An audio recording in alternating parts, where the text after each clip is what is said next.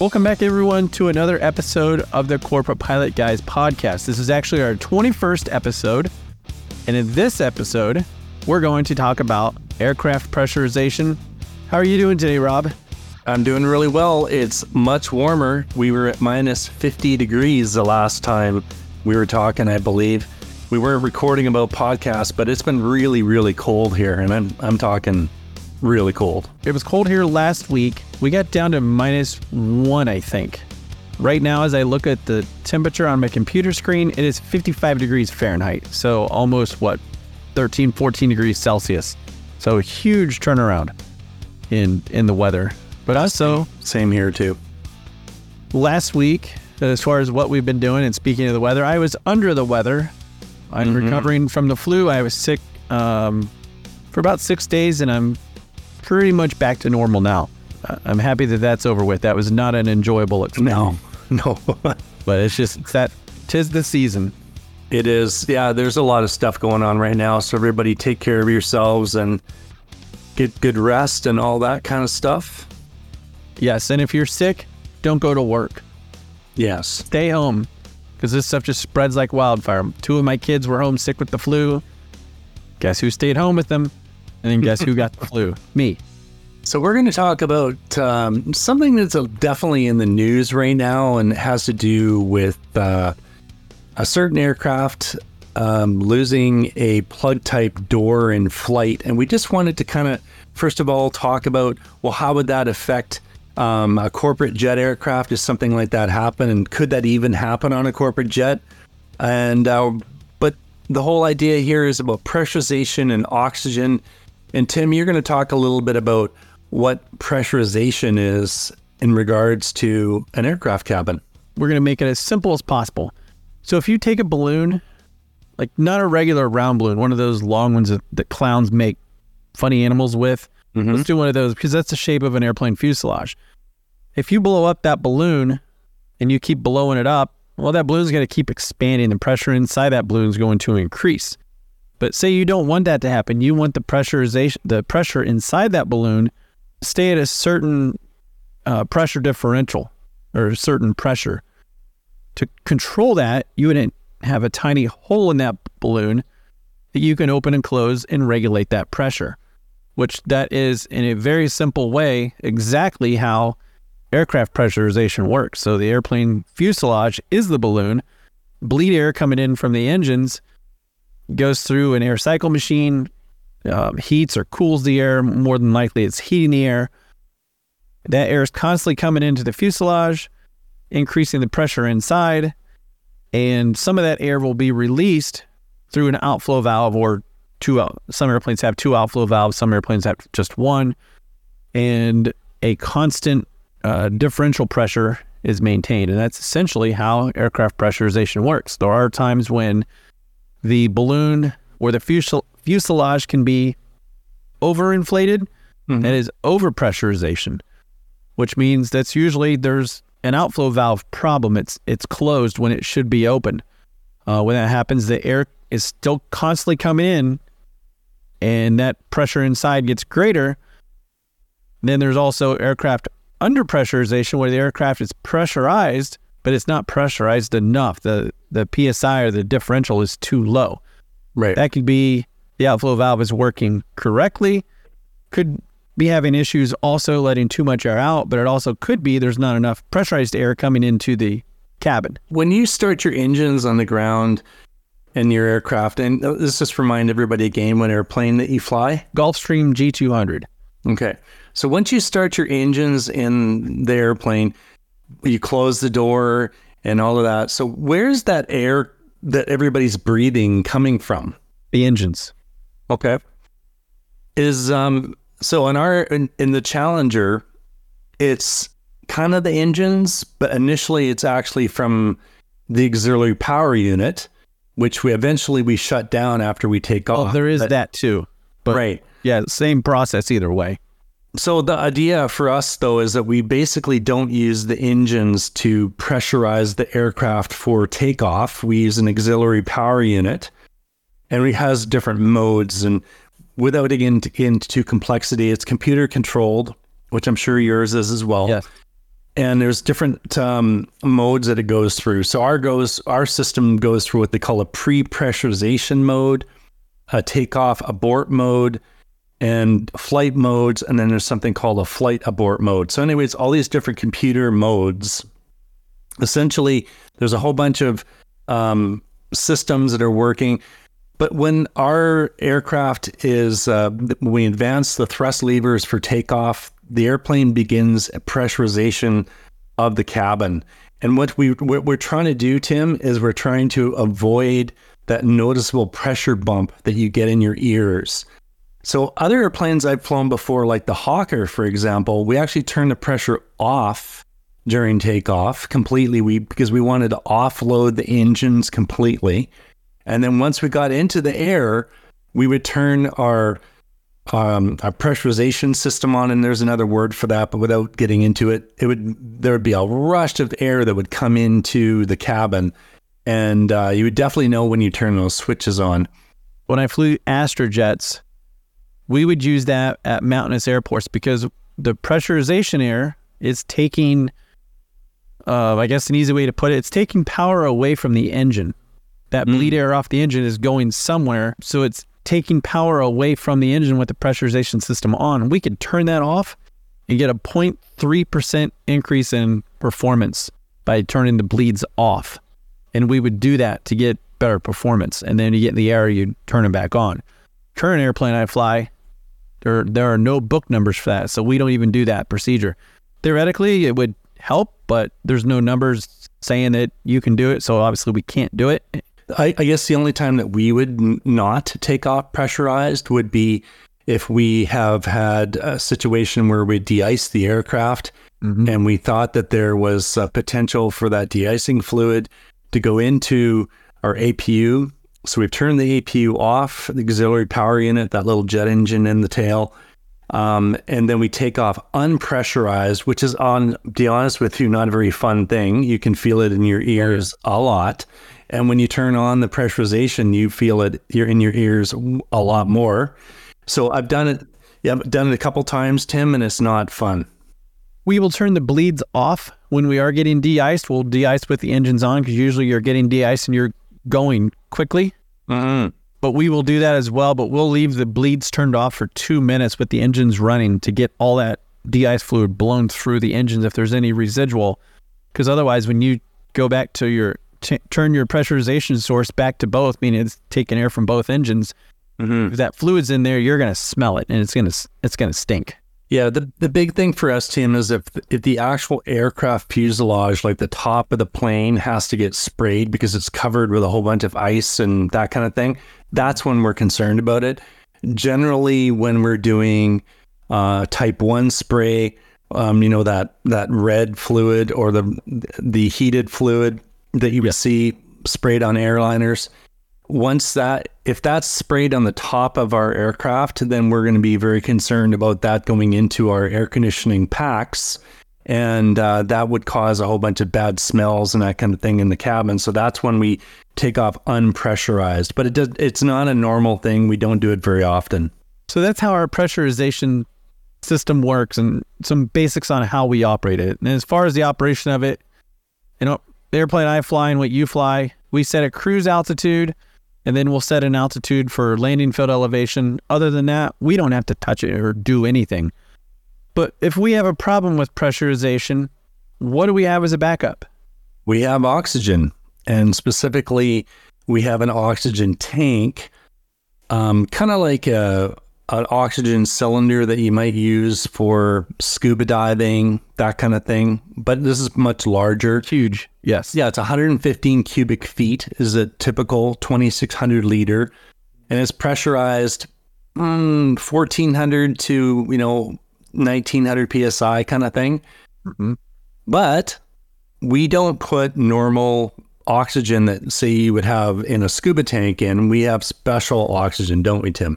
We do. And unlike unlike medical grade oxygen that has moisture in it, aviation breathing oxygen does not have moisture in it. One, you don't it, it will freeze at high altitude because it's minus 56 degrees Celsius at, at cruise altitude most of the time. So it would freeze and also to expand. A lot of damage would be done. but also when you needed it, chances are it's not going to work because the who knows what would be frozen. So uh-huh. our aviation breathing oxygen is moisture free. Yes, and we use oxygen for a number of things in our aircraft. So if we if there was an emergency, which we're going to get into here in a minute, we use it for the, the flight crew to be breathing 100% pure oxygen, unfiltered, anything, um, sorry, filtered, but um, not any, no ambient air coming into it. It's just be breathing 100% pure oxygen. Aviators breathing oxygen. Um, so we would use that in a smoke situation. We would use that in emergency descent, that kind of thing. We also have the ability to tap off of the oxygen. And so let's say a passenger wasn't feeling all that well and they needed emergency first aid oxygen. We can actually uh, set up a system in the back um, in our corporate jet and provide uh, emergency oxygen for them as well. Yeah, and we have that as well. And that, there's also a specific oxygen mask for that position.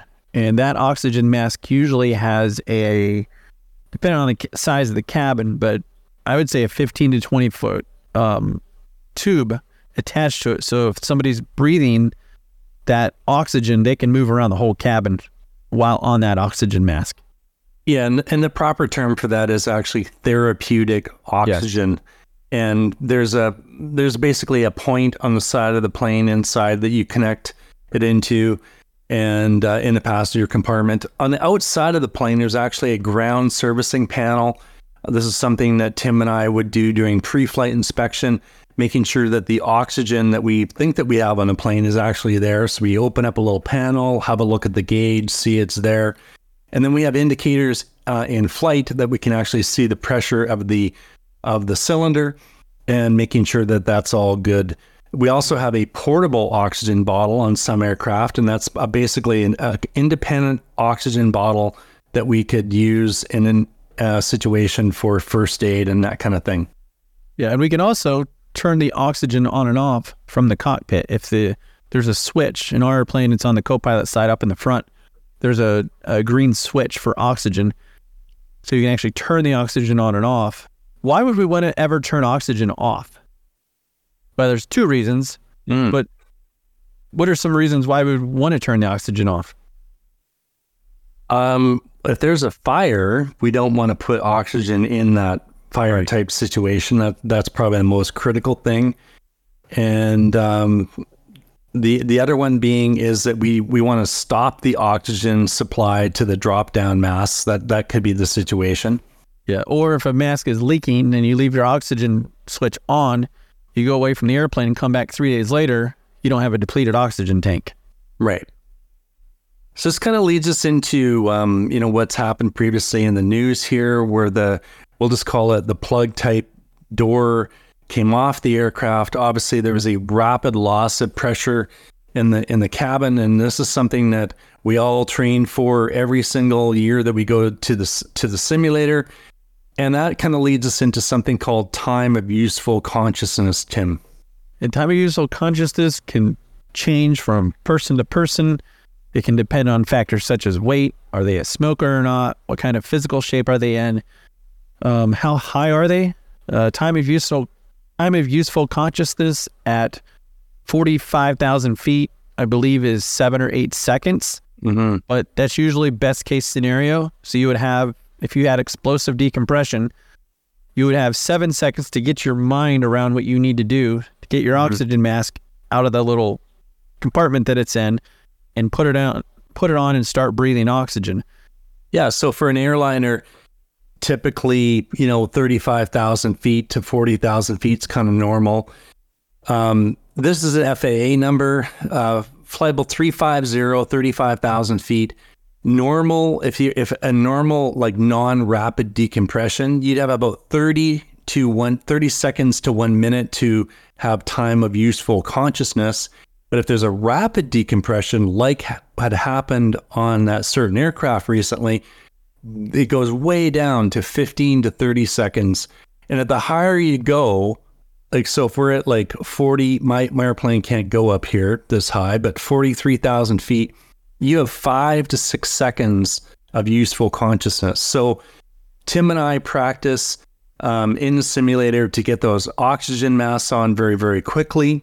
I'm talking about the crew oxygen masks, the one that are, you know, located beside us. They're in a box typically. Um, do you want to describe how to put those on, Tim? Yeah, there's you you pull them out of the the box or the little compartment. There's two red tabs on them. They're Eros E R O S Eros masks. There's two red tabs on them. You squeeze those tabs and it shoots oxygen into uh, the mask, and there's um, I guess rubber hoses, rubber tubes that go around it, and those are inflated. You put it over your head, let go of those red tabs, and this thing just sucks down onto your face. It's like being attacked by an alien. Um, and then from there, you're able to to breathe, just demand oxygen, or you can put it up to 100%, um, which is 100% oxygen, or you can go EMER, which it pressurizes it. It just pumps oxygen, and it's like forced breathing. Yes.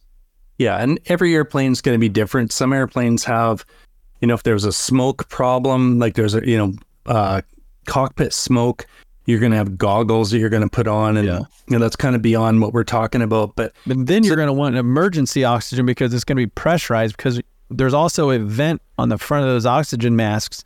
You can pop that down, put smoke goggles on, and that vent that you opened is going to blow oxygen into your goggles and keep your goggles clear of smoke. And if you're really fancy, almost like a fireman, some aircraft actually have a full face mask, which I would love to have. I think all airplanes should have them, to be honest with you. Um, and because it's really, really hard to see um, with with, with that uh, mask on. And thankfully, I've never had to do it. And knock on wood, I never will. Exactly. I'm the same way. I want to back up real quick on uh, two things. We talked about explosive decompression Mm-hmm. and rapid decompression. I just want to hit on the differences. Sure. So rapid decompression. Well, let's do explosive first. Explosive. Usually, there's a catastrophic failure. Something happened. A window blew out. The door blew off. Something. There's a big mm-hmm. hole in the airplane. The airplane immediately goes from from an altitude of seven thousand feet to outside or ambient pressure, which you may fear forty one thousand feet. That's going to be a huge change in, in pressure. You're going to mm-hmm. feel that. Your lungs are going to maybe get sucked out of your body partially or collapsed. Who knows? Eardrums are going to, you're going to have all sorts of issues. Yeah. Then rapid decompression, both are bad, but rapid decompression, usually you have time to get down, you have time to take a corrective action. The airplane's depressurizing, but it's not depressurizing at an instantaneous rate. It's a, the cabin altitude is slowly increasing to ambient pressure, but you have time to do something, whether it's uh, troubleshooting your pressurization system or doing a descent. Uh, most people will do both of those things. They'll start a descent first, get down, and get on the way to a safe breathing altitude while you're running checklists. Don't. It would be silly to stay up high and uh, and run checklists for a rapid decompression when you're going to have issues. Right. It's just getting down. Well, we could, maybe some people will remember um, because we're talking corporate jets here. There's a famous accident with Payne Stewart in the Lear 35, and in that situation, I believe, anyways, is that it was a very slow loss of oxygen, cabin pressurization, and you know they just probably just went to sleep and Yeah. it just it, there, so the, the whole idea here is if you you feel kind of funny um you know whatever it may be is just grab that oxygen mask put it on and then think about it later because i know you tim have been into simulators where they actually show you what it's like to lose pressurization is that correct Yeah, it was an altitude chamber. There was a the group of us in college that went to Andrews Air Force Base, and we got to go into the altitude chamber and actually feel the effects of hypoxia. They took it up to twenty five thousand feet, or the pressure equivalent of twenty five thousand feet, and you took your oxygen mask off and just sat there until you noticed your symptoms of hypoxia. And what they did to us was took the mask off and they said, when you notice three symptoms of hypoxia, put your mask back on. And that's what we did. I, I noticed the uh, color vision started to go out. Things started to turn gray. Uh, I wasn't thinking clearly. Uh, I can't remember what the other stuff was. This is 25 years ago. Yeah. But it's still good to know what your symptoms are of hypoxia and to know when to put that mask on. So that's that's nothing's worse than having a safety mechanism there that can save you and not using it. Exactly. So that I mean that's why the Payne Stewart thing is so you know such a horrible thing is that it probably happened over a period of time and you know everybody just essentially went to sleep they didn't take action they didn't put their mask on and they didn't feel those things that you just talked about unfortunately and quick enough right. or didn't recognize them yeah so, pressurization is one of those things you just you do not want to mess with it it seems like oh it's not that bad but you've got an oxygen mask put it on wear yeah. it to a safe altitude putting more oxygen in the airplane is usually not a problem and it's not that expensive. And chances are you're not going to even use enough to get to a low enough level that's going to prevent you from flying again. But even then, who cares? If it's there, put it on. If you if you feel like you need it. And you might not even have a pressurization issue. It could be who knows what you're doing, but even these airplanes flying with cabin altitudes of 8,000 feet, you could still possibly get hypoxic if you're there long mm-hmm. enough. Put an oxygen mask on. It's there for a reason. So we're going to move into pa- passenger oxygen discussion here really quick, but I just wanted to say one thing when I was doing training, uh, this is actually in Teterboro, New Jersey. At yes, I've been there. Yeah, uh, I'm sure you have many, many times um, at the Dassault uh, Falcon training facility there. Um, one of the very, very senior guys, and he's an ex DC 10 captain he said it's really important that flight crew know exactly where their oxygen mask is and how to put it on with their eyes closed. So I really encourage anybody who's a um, professional pilot to just practice putting on that oxygen mask, knowing where the switches are, knowing what it feels like with your eyes closed. So you can have a really good idea of, because I mean, who knows? Maybe the windshield blows out in front of you. You can't see. I don't know.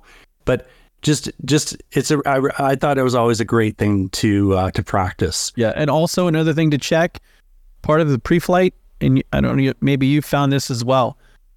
Make sure that the oxygen mask is stowed correctly. Yes, I, there have been times where it's not stowed correctly, and part of that mask being a quick donning oxygen mask is that it is stowed correctly. That's right. It might be stowed incorrectly, and you go to pull it out. Well, guess what? It's stuck. Yes. So practice, practice, practice, really important in aviation. Uh, let's talk about passenger oxygen. So in the situation uh, where that was in the news recently here, Tim, the uh, there was some major problem. There was a rapid depressurization and uh, maybe even an explosive one. And all of a sudden, the passenger oxygen masks deploy. Is that something that the crew did, or is that an automatic thing? Both. Yeah, it could be both, right? So yes. on our aircraft, we have on the right hand side, we have a little unit, a passenger oxygen control panel, and it has different modes. It has closed, normal, and override. So normally it lives in the normal position. Yes. And basically, um, the normal position, the drop down masks deploy when the app, the uh, altimeter valve inside the pressurization control system reaches 14,500 feet automatically they drop. So yeah, and that's pretty much standard amongst all corporate jets. And that's something that's more than likely in Part 25 under certification that they have to deploy at a certain altitude. Yeah. So one thing, and, and I know everybody's seen this before and, and maybe you just don't pay attention to it anymore when you're when you're listening to the flight attendants do their safety briefing, but they always talk about, you know, when the mask drops down, pull it towards you there's a very important reason why. Yeah. Tim, why do they want to pull it towards them? So you don't suffocate. No. that's part of it. That's, well, that's true. That. That's true. But what specifically, what's happening with that tubing that comes down? You're pulling a pin, and when you pull that pin, that allows oxygen to flow to your mask. Otherwise, because uh, think of it this way: if you if that wasn't there, every mask that fell down that wasn't in use would be delivering oxygen. You don't want that. So you pull that pin towards you, and that opens the flow of oxygen to your mask. So right. Ma- the oxygen supply, well, in our airplanes, the oxygen supply for um, people using it will last longer. Mm. Right. Airlines are a little bit different. Yes. So in an airline, um, I'm, I'm an ex airline pilot. One of the things that we had above each passenger, and, and, they talk about this every single time that you come on to a, an airliner, is if if the mask drops down, you pull it towards you, and what that's doing is pulling a pin. And actually, what's happening above every single person's head, and you know, this is something you don't even notice, is that a chemical reaction is occurring. And basically, what's happening is sodium chlorate is a chemical. It's heated to 350 degrees Fahrenheit. It thermally decomposes and releases oxygen, and that's what you're breathing. The, the really key thing is is that oxygen that that the basically that um, the the passenger service unit uh, oxygen only lasts for 12 minutes. So that's why aircraft have to descend so rapidly down to a safe breathing altitude. Tim, is that that that oxygen generator that is above every single passenger's head, first of all, it doesn't turn on automatically. You have to pull the pin. And when you pull the pin, a little firing mechanism happens. And that allows for a percussion cap to, to start a, a chain reaction, that chemical reaction we're talking about. But that chain reaction only happens for 12 minutes. That's why you got to get down so fast in an airliner. We're not the same though in a corporate jet. What what do we have, Tim? We have an oxygen tank. Could be in the nose, a tail. On our plane, it's up in the nose. Um, that oxygen tank is the same tank that we get air from or oxygen from, and the passengers get oxygen from that tank and the therapeutic oxygen. They all come from that tank. Right. So it's very different from an airliner to a corporate jet. Um, you know how how these systems work, but even in a corporate jet, you have to pull the the, the tubing towards you because that's basically pulling that same pin that we were talking about. The pin does a different thing in a corporate jet. It basically opens a valve up, which brings oxygen to your face. Whereas in an airliner, you're starting that chemical reaction with that oxygen generator. Kind of a different thing, but the whole same idea is same effect. You're not going to live unless you put that mask on and pull it towards you to release the pin, just start the flow of oxygen. Very, very important. Yes. And also keep your seatbelt on at all times when you're in, in your seat. They always say, oh, you can, seatbelt signs turned off, you can get up and walk around. I say, keep your seatbelt on. That's, that's what I do. I, I keep my seat, even oh, on airliner, I, I keep my seatbelt on because you never know when you're going to hit a turbulence. Or in recent events, you never know when a plug type door is going to blow off. No, you don't. So I think we've covered a lot of things here, Tim. We talked about pressurization, we talked about oxygen, we talked about time of useful consciousness. Uh, we would encourage anybody who have any questions about this to contact us through the many different ways. The Corporate Pilot Guys podcast at gmail.com. Uh, the, the newest and latest version uh, to contact us is via Discord, and that will link will be in the show notes. We're also going to include a few things, uh, some FAA oxygen brochures in the show notes as well. Anything to add, Tim? Not really. You took all the words out of my mouth. Uh, I do appreciate it when people take the time to get on Discord and ask questions. And it's nice having Discord because it's not just us that will answer you. Other listeners that have shown up on the server prior to you will also join in on the discussion. So that is uh, a nice feature to get other perspectives as well. Absolutely. Want to thank everybody for joining us back in 2024. Seems like it's incredible that we started back in 2022, but we're we have, and we uh, we're we did. We did a lot slower back then than than now. We did. We did. We're we're seem to be on a roll here now. And we're going to continue the roll of uh, getting these out to everybody. Want to wish everybody a wonderful week, and um, Thank you very much from Tim and Rob at the Corporate Pilot Guys podcast. Yeah. Thank you, everybody.